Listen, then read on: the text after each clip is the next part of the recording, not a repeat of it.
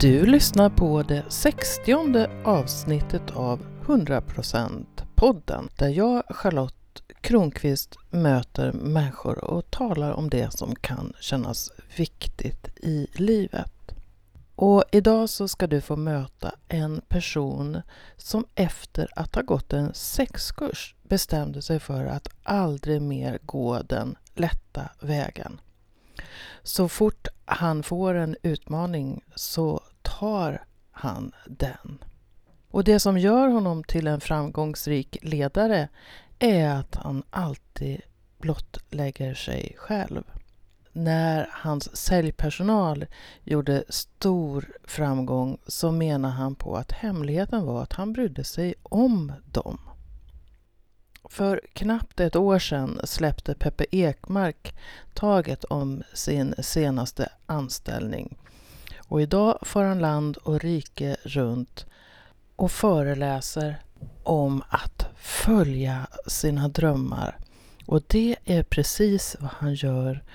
Och han kan också stolt säga att han är pappa till boken Pojken som levde sina drömmar. Välkommen att möta Peppe Ekmark i 100% podden. Jag sitter med Peppe Ekmark på slottet och han är en sån där person som vill hjälpa dig att förverkliga dina drömmar. Och när han är ute och talar och leder kurser om sälj och så, så vill han nå in till ditt hjärta, till kundens hjärta, visst är det så? Det stämmer bra det. Hur, hur kom du dit? Till kundens hjärta? Jag tror att det var Eh, min egen resa som gjorde att det blev som jag blev nyfiken på det här. För jag, om jag börjar, börjar från början lite så, jag var ju själv otroligt blyg när jag var liten. Och eh, jag tror att det beror på att jag, jag har en tvillingbror. Och min tvillingbror och eh, jag blev separerade, mina föräldrar skildes när vi var två år gamla. Då fick min bror bo hos min pappa och jag fick bo hos min mamma. Och min pappa han var otroligt framåt, tog för sig och självförtroende och allting. Och jag märkte att min tvillingbror fick ärva det. Medan jag fick bo hos min mamma. Och min mamma var väldigt blyg, orolig själ. Och det fick jag ärva. Och jag verkligen, det är klart att då förstod jag inte det. Men nu i vuxen ålder när jag gått igenom min resa så förstod jag att det var ju faktiskt där någonstans det började. Och det gjorde att jag var en otroligt blyg människa när jag var liten. Det var någonstans det som gjorde att jag ändå fanns, det fanns en nyfikenhet i mig som gjorde att jag tog tag i det till slut. Och nu är du inte blyg längre? Nej, nu tror ju folk inte att jag, de, de som träffar mig idag, men då, jag har aldrig varit blyg. Men du vet, jag gick om skolan två gånger. Och jag vet att jag gick om, varför? För det var för att jag var så blyg. Så mina lärare, de såg inte ens mig. Du vet, när min fröken eh, eh ställde en fråga, jag gömde mig. För jag ville inte ställa, att jag skulle svara på det, för jag var så blyg. Om du tänker att lilla Peppe skulle se dig nu stå på scen inför hundratals människor, vad, vad skulle han säga? Han skulle nog bli väldigt förvånad. För det trodde jag aldrig någonsin att jag skulle göra. Men det var det här som blev intressant också För de första, jag växte upp som alla andra vanliga människor fast jag jobbade mycket med min blyghet. Men jag märkte att det till slut när sanningen kom ikapp mig. För jag träffade en underbar kvinna, vi gifte oss, vi fick barn och vi hade allting. Bra jobb och allting. Men jag mådde så otroligt dåligt. Du vet om man inte vet varför man mår dåligt, då, då flyger man iväg och jag liksom träffar en annan, trodde det var lösningen. Tills jag insåg en, en dag att liksom, men vänta nu, det här är inte, det har ju med mig att göra. Och då var då jag kom i kontakt med en kille som är kroppsläsare och jag hamnade där. Och jag hade faktiskt tidigare även träffat terapeuter och vi hade försökt lösa eh, vårt äktenskap och gått på äktenskapsrådgivning och allting. Men eh, det hjälpte inte. Och jag, det, jag, det, nu är jag lite elak, men jag träffar många terapeuter och psykologer. Och jag kan ibland känna att, men vänta nu, de har ju mer större problem än vad jag har. Och jag säger inte att det är så, men de som jag träffar, och jag känner någonstans, så jag tappade lite för, förtroende då. Men då var det faktiskt min bror Johan som sa att jag skulle gå till den här kroppsläsaren. Och det blev vändpunkten i mitt liv. Kan det vara så att kroppsläsaren var Johan Ekenberg? Det stämmer mycket bra. Och vad var det han såg som du behövde uppmärksamma? Nej men tänk dig själv. Du, du går i självmordstankar. Du mår så fruktansvärt dåligt. Jag hade ett fantastiskt jobb. Jag, alltså jag jobbade på TV3, jag hade jobbat på MTV, Musikkanalen. Du vet, allt det där yttre, det var ju liksom... Du vet, mina kompisar var ju avundsjuka på mig. Problemet är bara att när jag kom hem så grät jag. Jag var med om en skilsmässa. Jag hade så fruktansvärt dåligt självförtroende, eller ja, självförtroende med samvete. För att jag märkte att jag var ju, jag tycker ju, tyckte och tycker än idag otroligt mycket om min första fru. Men det finns ett ordspråk som säger man kan inte älska någon annan om man inte älskar sig själv. Och det var det som jag någonstans insåg. Inte då men nu efteråt. Och till slut kom jag till Johan Ekenberg. Jag hamnar i hans rum och han ber mig gå fram och tillbaka. Och sen sätter jag mig framför stolen och pratar med honom. Och han säger så mycket saker. Och han trycker, han träffar så rätt. Och det gör så ont. Och du vet, jag, jag, jag kommer ihåg, jag blev så fascinerad. Och sen när vi var klara så frågade Johan då, är det något mer du vill veta? Och då säger jag, Johan, jag gör vad som helst i hela världen. Vad som helst. Jag måste och vill börja må bra nu. Och då sa han, Peppe, du ska gå en sexkurs. Och det var sex, intimitet och lust. Och då är det klart som katten att, men vadå? Kom igen nu, blyg, dåligt självförtroende, dåligt självförtroende, eller dålig självkänsla. Så jag frågade honom, så här, när är den här kursen då? Ja, den är på valborghelgen. Och jag kommer ihåg att jag var så glad då, för då hade vi på jobbet, skulle gå upp till Åre med jobbet. Och då hade jag en så här bra anledning att inte åka. Men då sa han en så himla bra sak till mig. Han sa så här, Peppe, det är precis det som är ditt problem. Du tar alltid den lätta vägen. Visst kan du åka upp till Åre nu och parta lite, kanske träffa någon tjej och liksom dricka alkohol och allting. Eller så väljer du den, den tuffa vägen och faktiskt går och utmanar dig själv på den här kursen. Och när han sa det, då bestämde jag det jag ska aldrig mer gå den lätta vägen. Och det är faktiskt det som har gjort många, många grejer som jag faktiskt fattat beslut framöver också. Så fort jag får en utmaning, då ska jag göra det. Vad glad jag blir för din skull. Men, ja, nej men alltså, den här kursen var ju fantastisk. Och, och då kan man säga så här, varför, varför, vad hände på kursen? Då? Egentligen inte vad som hände på kursen utan det jag fick med mig av den. Johan är ju duktig. Han, han är tydlig så här. Ni, ni, nu har ni valt att komma hit på kursen. Ju mer ni satsar och är närvarande, ju mer kommer ni få ut av det. Och det var ju rätt smart av honom. Och jag tänkte på en gång när jag väl kom dit, jag ska banne mig ge allt. Sen får man eh, ställa sig på scen en och en och presentera sig varför man skulle vara där. Och det var ingen som gick upp. Och jag tänkte på en gång, nej, nu är jag här. Nu ska jag göra det första. Så jag räcker upp handen när Johan ber mig komma upp. Och jag ställer mig på scen och jag, bara, jag kommer ihåg hur nervös jag var. Jag bara känner den här känslan än idag. Och då bara sa jag så här, jag heter Peter Ekmark. Jag är här för att jag har världens sämsta självförtroende och världens sämsta självkänsla. Jag har gått hos Johan några gånger nu och gjort lite friande andning och jag börjar förstå vad det handlar om. Och det är faktiskt så att jag har en tvillingbror och så berättar jag historien om min tvillingbror. Och det intressanta är att när, när så fort jag blev kär i en tjej så fick jag alltid höra av tjejerna, men Peppe du är så himla snäll. Men Nicky är ju så snygg, för han såg ut som Tom Cruise. Och tänk dig själv då liksom att höra det här liksom hela sitt unga liv när man är faktiskt ganska känslig. Så jag förstår idag att jag liksom blev, fick dåligt självförtroende. Och det intressanta är att det är ingen annan som märker det. Men det sitter ju i huvudet. Och det är det som är så intressant. Och för när det sitter i huvudet då kan du göra någonting åt det. Och jag blev så fascinerad av det här. Och sen när jag stod där på scen och berättade varför och allting också. Då märkte jag att tack vare att jag stod där och var så ärlig. Då gick de andra upp och berättade, tror jag, eh, mer ärligt varför de var där. Och det blev ett så mycket öppnare möte med alla människorna. Och det var och bara det att höra alla de här människorna, normala människor, hur de faktiskt berättar sina liv.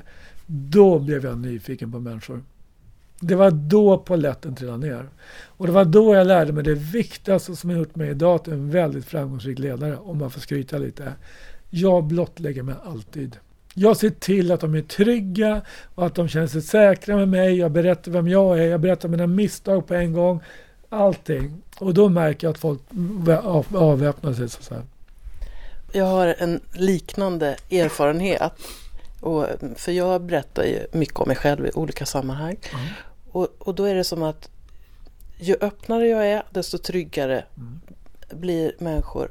Och om man står så där på scen eller sitter i en cirkel och någon börjar eh, säga något lite djupare så är det som att man öppnat porten Ja, för de andra också och så blir det, ja, det blir en så häftig stämning för då behöver man inte hålla tillbaks sina rädslor på andra sätt. Och, och som jag ser det också så blir det lite grann som att man hjälper varandra också. mm. Men han som såg så kaxig ut, tänk att han kan vara osäker och hon som är så snygg och så tycker hon att hon är ful och ja, vad det nu kan Ja, vara. och det är det som är så intressant. Men man måste ju komma till insikt med det.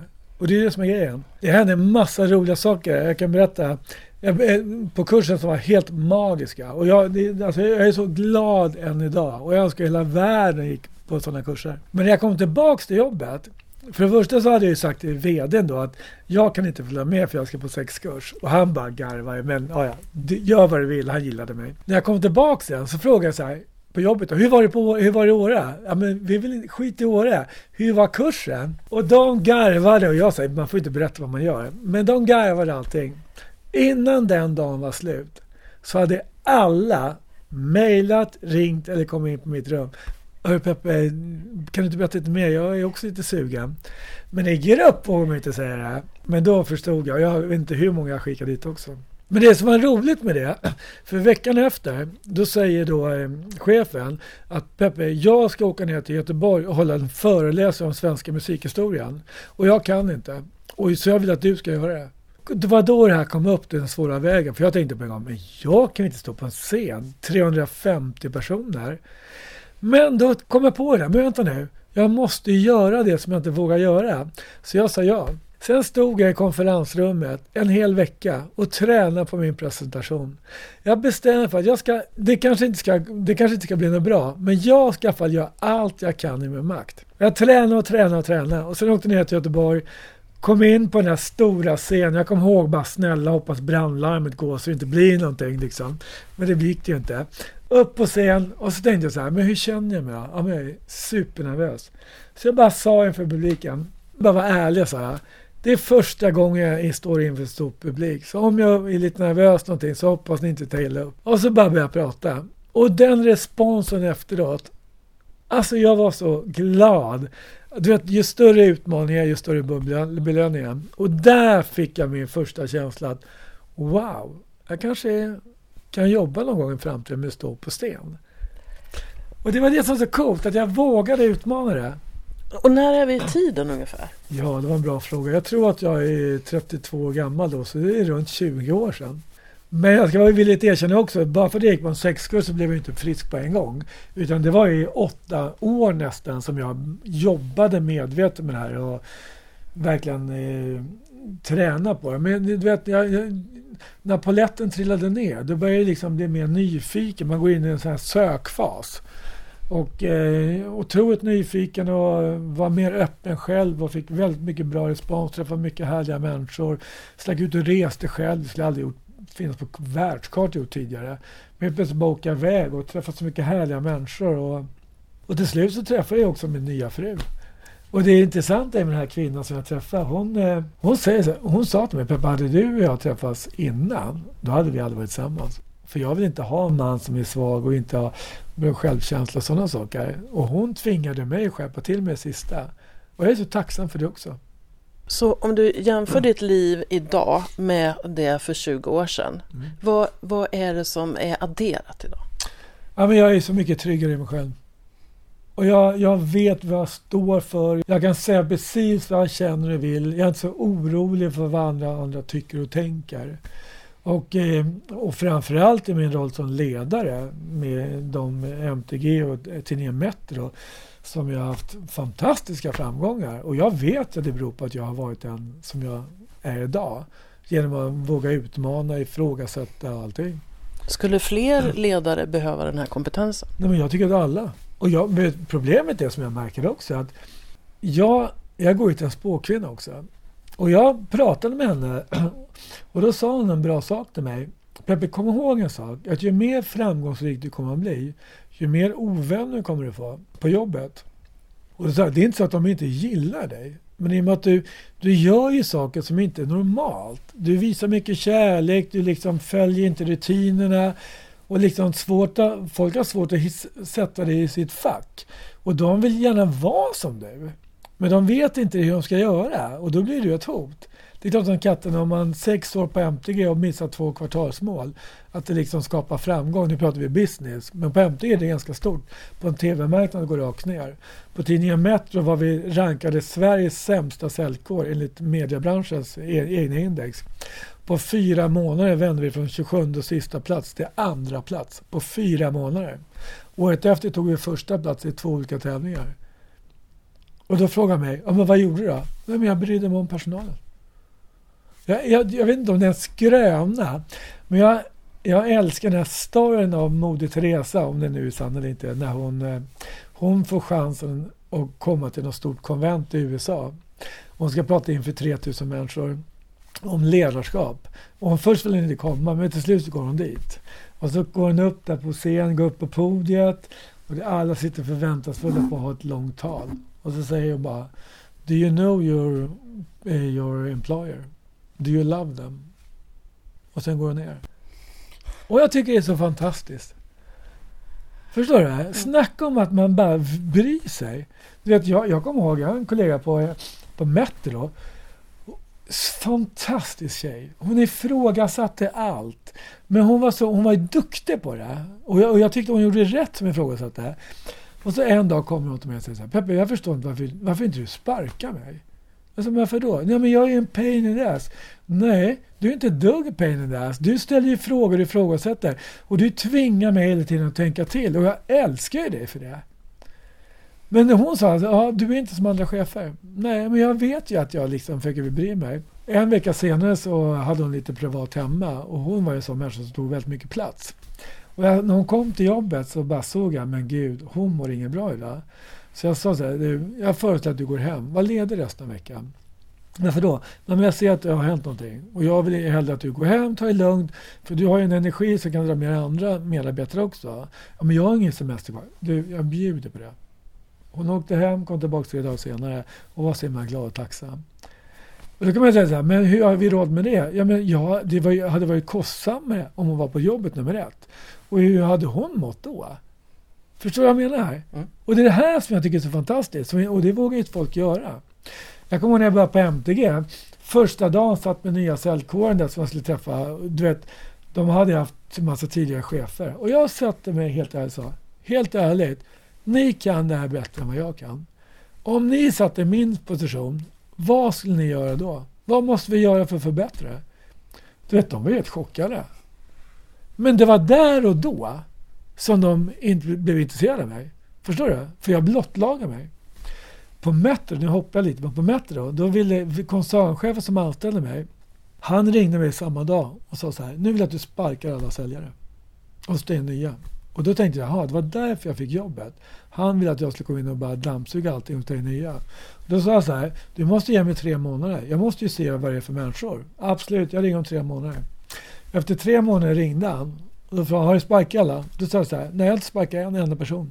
Faktum är att jag skrivit kontrakt med alla att ingen kommer att få sparken. För det var det som behövdes. Och det var det som gjorde att de bara blomstrade upp. De var ju livrädda. För jag har något minne av att man brukade snacka om, om en del av den koncernen eh, som management by fear. Absolut. Och det var ju så. Men, men jag, jag vet inte, men jag, jag tror ju att det var tack vare den här kursen som jag blev sann mot mig själv. Och när jag insåg liksom att nej men jag kan inte, jag kan inte stå komma hit och inte göra, om jag inte får göra det på det sätt som jag vill göra. Och det handlar om att vara tydlig också. Jag kommer också väl när jag kom dit. Vi kör, jag försökte massa olika varianter att få igång alltså, men jag märkte att det funkar inte. Det var dålig stämning. De liksom teamkänslan och ställa upp för varandra, det existerar inte. Jag, jag kunde nästan se så här knivbladen som du vet, man hugger varandra i ryggen hela tiden. Och plus att försäljningen gick rakt ner. Och så hade vi haft en teamutbildningskurs med Johan Ekenberg som jag tog in. Och Johan sa till mig, Peppe, det här är, jag har aldrig varit med om något liknande. Det, det är sånt kaos. Det finns så mycket rädsla på det här företaget. Och de säger att de ställer upp för varandra, men det funkar inte. De, de gör inte. Så samlade alla en dag och bara på ett morgonmöte. Och så sa jag så här. I morse när jag gick till jobbet hade jag tre val. Det ena är att gå in till vdn och säga upp mig. Det andra är att låtsas som det regnar och bara fortsätta. Och då kommer faktiskt inte någonting hända. Och det tredje är faktiskt att välja att säga sanningen till er. Och jag har valt att säga sanningen till er. Och så tog jag fram den senaste fem års säljutveckling. Och så visade jag så här. Ni ser ju själva, vi går åt fel håll. Det som är intressant är att ni tycker att ni är Sveriges bästa säljare. Men vet ni varför? Ni har blivit lurade i hela lönesystemet. Alltså, jag är ledsen, men det här går inget bra. Sen visade jag undersökningen att vi låg på 27 sista plats. Så här, kom igen, det finns ju inga kunder som vill träffa oss och göra affärer med oss. Och så sista visade jag den här teambuilding-helgen. Och så sa han så här. Om vi åker båt nästa vecka med Silja Line eller Viken Line och någon av oss ramlar i, eller jag. Ingen, ingen kommer hoppa i och försöka rädda den. Och jag vill inte jobba på sån arbetsplats. Så nu måste vi bestämma om vi ska förändra på den här resan. Tror du att det var populär efter det här? Jag tror att många skulle kunna bli livrädda som det första innan det sjunker in. Absolut. Och det blev ju så. Men sen när jag drog det med ledningsgruppen också. Berättade samma sak. Vdn blev ju galen. Men då sa jag, men då är jag fel människa att vara här. Och då, jag var faktiskt beredd och han sa, men dörren där, du kan gå när du vill. Men då var det faktiskt en marknadschef där som var helt fantastisk och sa, vänta nu, nu har vi faktiskt anställt Peppe för vi behöver förändra någonting. Och då sa vdn lite så, ja ja, men du får ett år på det. Och resten blev ju bara historia. Det blev helt fantastiskt. Och det är jag stolt över. Ja, och det värmer mig. Eh, jag har jobbat som journalist mm. under många år så jag har haft en del med den där koncernen att göra. Mm. Så det, eh, ja, det värmde mitt hjärta ja, okay. också.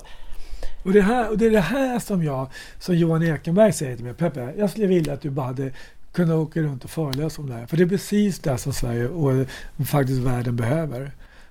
Just det här med, med kärleksfullt ledarskap, att leda med kärlek.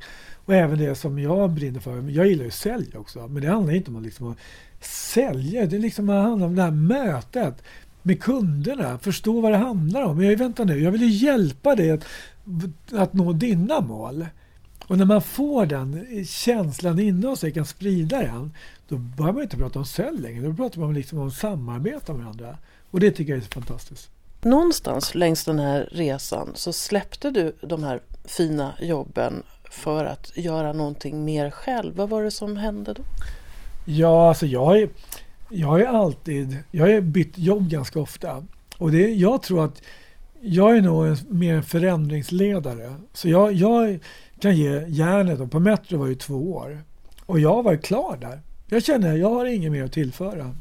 Och då tror jag att det är bättre att jag släpper in någon annan som kan ta över. Och så kan jag gå någon annanstans och hjälpa till på något annat ställe.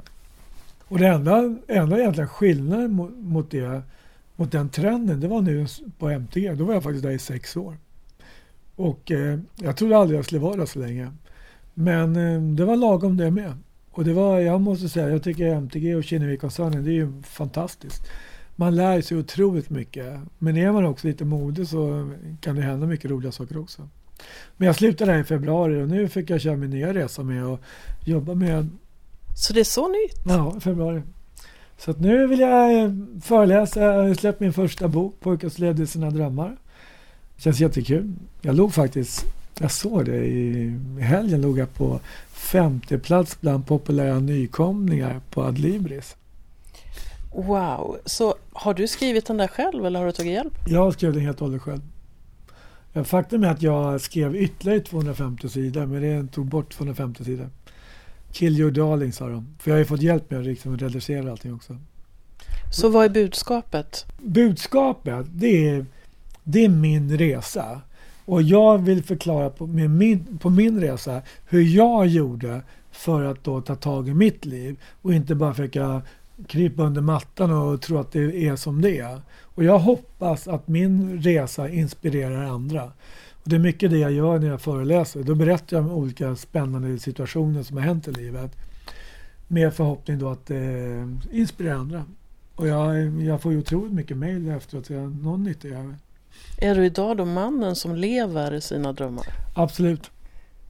I högsta grad. Och jag har nya drömmar också. För det första så är Ja, min stora dröm, jag måste backa bandet lite, men det är intressant för att när jag åkte ner, jag, jag var så himla nedstämd och ledsen. Då åkte jag ner till Italien och hälsade på min bror som också heter Johan. Och det var han som tipsade mig om Johan Ekenberg. Och när jag satt där nere i Italien så säger Johan till mig Peppe, jag tror det är bra om du sätter upp någon dröm i ditt liv. Och eh, jag kommer inte ihåg exakt hur jag sa det, men någonstans födde någonting där. Så när jag åkte därifrån den, den resan, då sa jag till mig själv, innan jag är 50 år ska jag ha ett hus i Toscana. Och det vet jag att du har nu. Ja, och det intressanta är att alla ställen som jag hamnar på, så jag affirmerar det. Och jag förklarar det tiden, liksom, även på Metro och alla de här. Alltså jag tror att, ja, för mig är det viktigt att ha en dröm. Och det här är min dröm. Men det var inte så liksom att oj, nu har jag pengar att köpa det. Utan liksom, det blev liksom ett livsmål på något sätt. Och du vet, jag har ju gått, ner med, gått igenom nästan personlig konkurs och du vet, skilsmässa och allt det där. Men det som gjorde det liksom, hade, trodde på framtiden, att det var att jag såg det här huset framför mig. Och det blev liksom min affirmation. Och sen eh, helt plötsligt så bara dök det upp ett tillfälle där jag och min fru åkte ner och helt plötsligt bara stod det där. Och det blev helt fantastiskt. Och jag är så glad att liksom jag nådde det, förstår du? Och det handlar inte om liksom att det är något materiellt utan liksom vet, nu har vi haft det här i sex år och jag kan fortfarande vakna på nätterna och bli alldeles varm i kroppen för att kolla, jag kunde göra det. Och det var ju faktiskt en föreläsare som sa till mig att, eller jag var, körde en föreläsning och det var en kille som kom fram till mig och sa Peppe, du har så otroligt mycket härliga historier. Varför skriver du inte en bok om det? Jag tänkte det var en kul idé. Jag kan ju inte skriva, jag är dyslektiker till och med. Men då åkte jag hem, och sa till min fru, Lena, jag ska skriva en bok. Och då säger Lena, men Peppe, du kommer aldrig kunna skriva en bok. Och då tänkte jag, jag ska banne mig bevisa det för det. Så jag sa till henne, jag ska skriva en bestseller. Dagen efter jag anmälde mig på en kurs, en skrivarkurs. Och dagen efter det så fick jag faktiskt en bok av Lena som heter Hur man skriver en bestseller. Och sen var det bara att börja skriva. Och det är klart att när jag skickade in den här boken till första förlaget då, då såg han mig med fotknölarna. Alltså de var, det där var värdelöst. Men då har jag en styvdotter som heter Mikaela som bara Nej men gud, du måste ha träffat fel person. Ring de här förlagen istället. Och så skickade jag in det till de förlagen och så kom jag i kontakt med det här förlaget då. Och eh, de sa, ja men det här är jättespännande. Och sen när de läste boken, då ringde de och sa, du Peppe dina historier är så intressanta. Kan du tänka att vi skriver en, en bok om försäljning också? För det är så härligt det du skriver. Så det blev en säljbok också nu som släpps i januari. 2017? Ja. Och dessutom som första kapitlet i boken, det handlar om när jag är 12 år och startade en cykelverkstad. Och den tycker förlaget är så härlig så det kommer förmodligen bli en barnbok. En så utifrån en då så blir det minst tre? Ja, och det är det som är så fantastiskt. När du sätter igång med något nytt, så även om du inte når ända fram, så händer så mycket nya saker. Och det är det jag tycker är så här, många vänster vågar inte ens ta nästa steg. Men bara genom att ta nästa steg så blir det ju saker. Jag brukar likna det med att man ska gå upp för ett berg och så har man 100 meter kvar. Och så man orkar inte gasa upp. Har man misslyckats då? Absolut inte. Alltså bara de här 100 meter kvar kan du tänka dig vad mycket nytt du får se som du aldrig har sett. Och lärdomen att ta dig ända dit, är bara den är ju värd hur mycket som helst. Så man ska inte vara rädd för att bara man kanske inte alltid når ända fram. Så bara sätta igång ger energin och det är det jag tycker är kul. Jag tänker på, på Nikes uh, ord, alltså just do it. Det känns som... Helt rätt, absolut. Sen jag också mitt stora mål nu. Jag ska faktiskt på middag ikväll nu till en kille som eh, var min kiropraktor.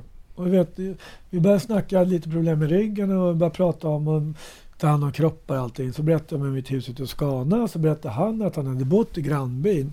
Och, hans, och han och jag har bestämt att vi ska bygga den magiska kursgården i Toscana nu. Wow! Och redan nu så såg jag att nästa år så kommer du minst, ha minst två kurser ja, i Toscana. Absolut. Och det var ju, alltså det finns ju så mycket.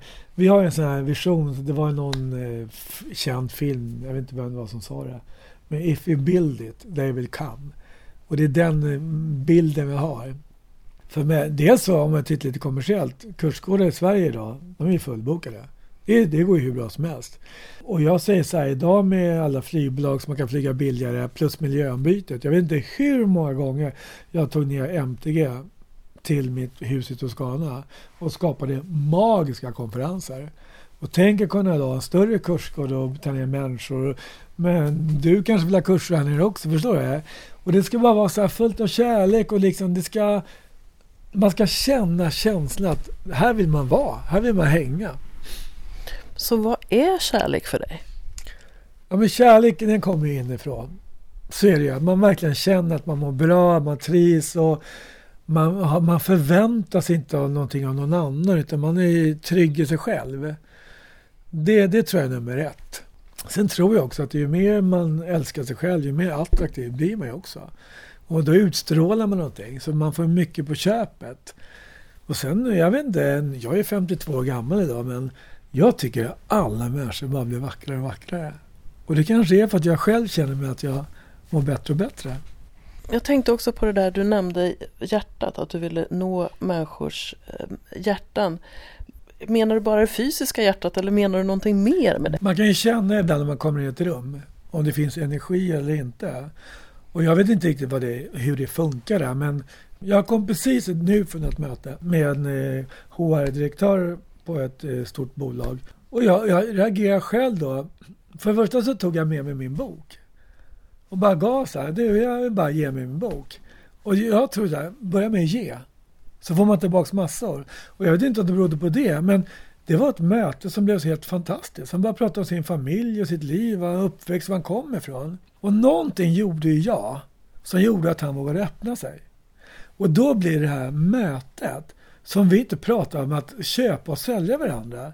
Utan liksom, vänta nu, det här var ju jättespännande. Så kom vi in på det jag håller på att jobba med nu med, med stress, produkter. Då. jag jobbar på ett företag idag som heter Pappi, eller jag är konsult där.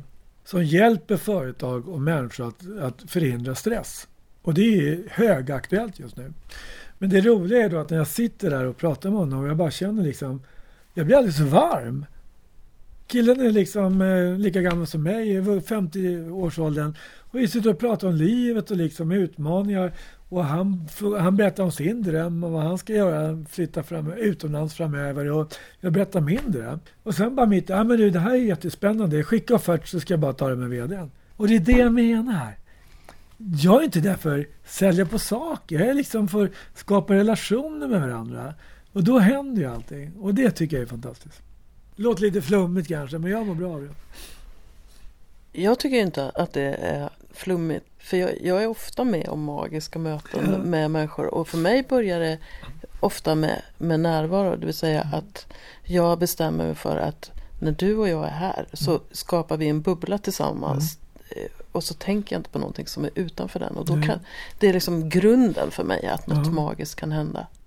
Ja, men du sa ju en bra grej också att eh, vi får se vad som händer. Vi, vi kör på. Och det, det är väl det som jag tycker är lite skönt att man släpper det här kontrollbehovet. Man, jag känner inte att jag jag behöver inte ha kontroll över situationer som händer längre. Utan jag kan, liksom, jag kan nästan bli glad när du säger en sån sak. Jag kan berätta en episod från helgen. Jag var med och ledde ett event och så skulle jag ha en workshop som var en och en halv timme. Och jag har gjort den här typen av workshop innan men så kände jag att jag ska göra något annat. Mm. Men jag visste inte vad. Och tiden gick. Jag visste för flera veckor sedan att jag, jag ville göra någonting annat. Så var det en halvtimme kvar tills jag skulle på. Mm. Och det var som 40 personer som skulle vara med.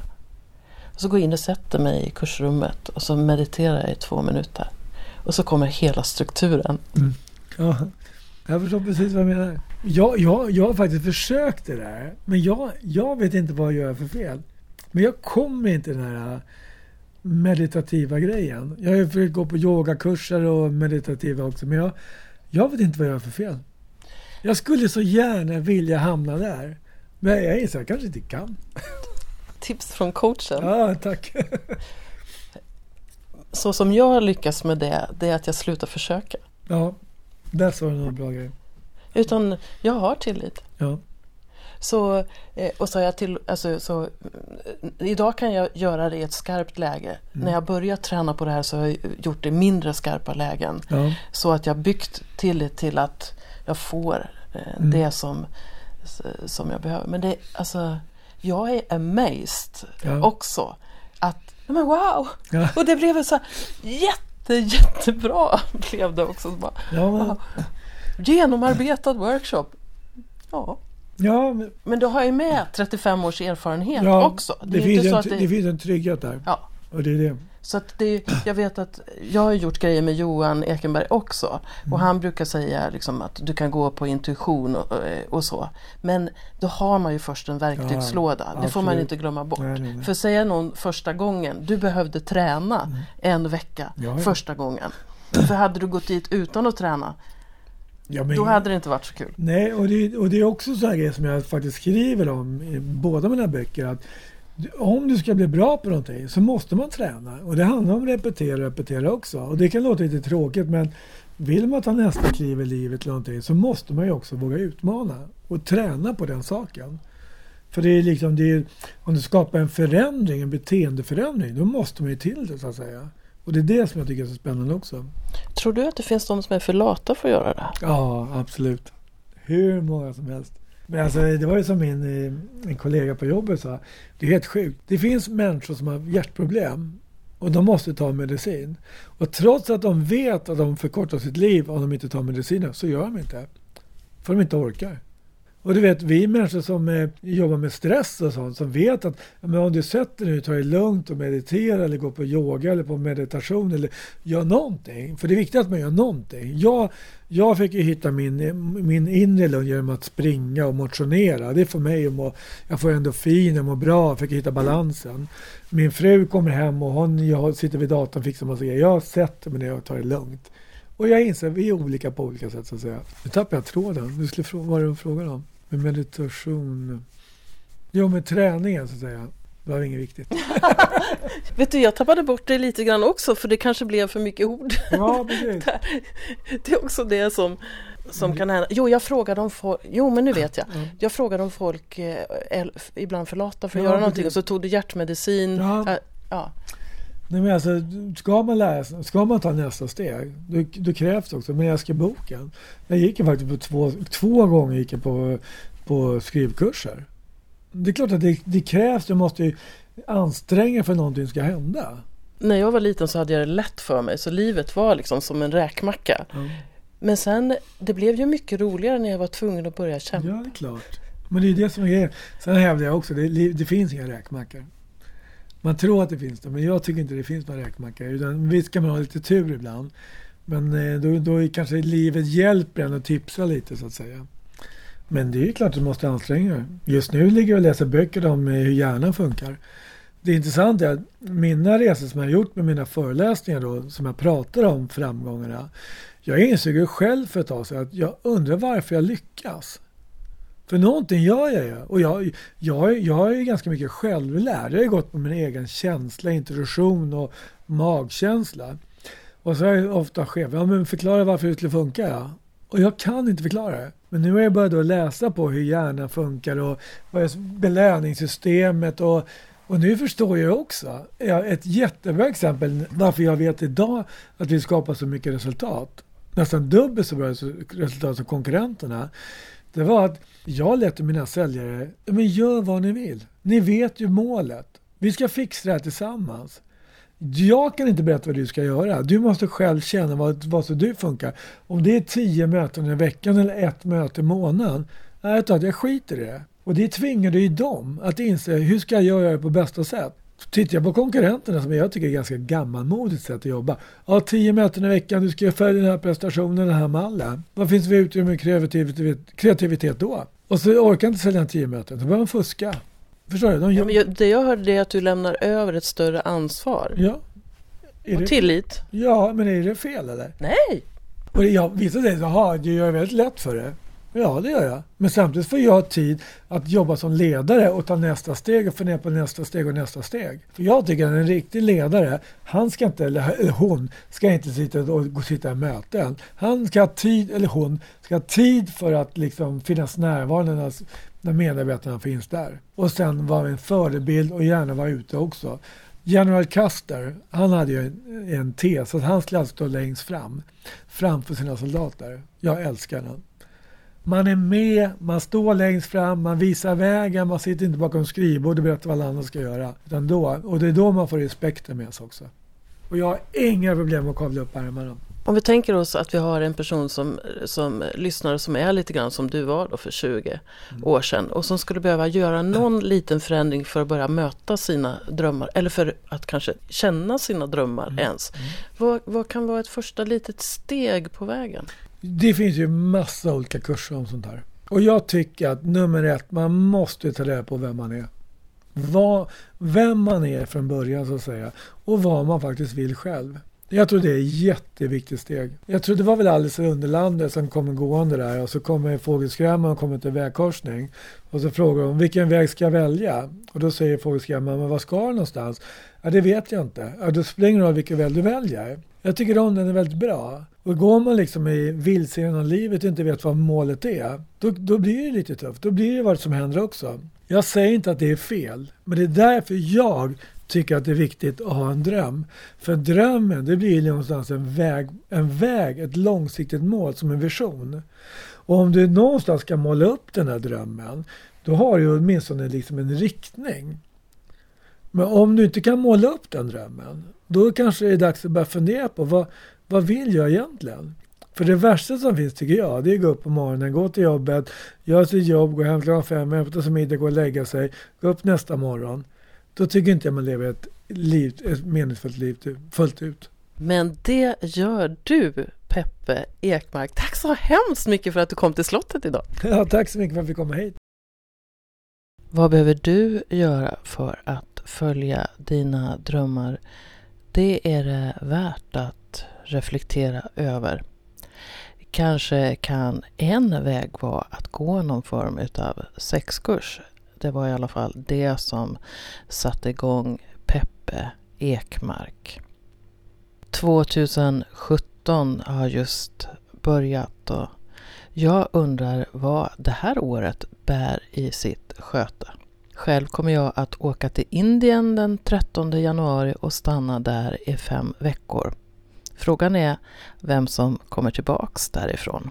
Under tiden kan du lyssna på 100% podden, nya och gamla avsnitt. Prenumerera gärna på podden, berätta för andra att den finns och om du vill kan du gå in på patreon.com slash Charlotte Kronqvist och vara med och bidra till att 100% podden blir ett uthålligt projekt. En dollar per avsnitt kan du lägga för att stötta den här verksamheten, för att bli en del av den. Jag har ju också webbkurser och det finns en hel del annat smått och gott också på min hemsida charlottekronqvist.org. Och jag hoppas att du ska få ett fantastiskt 2017. Det tänker jag ha. Massor med varma hälsningar från kärlekskrigaren Charlotte Kronqvist.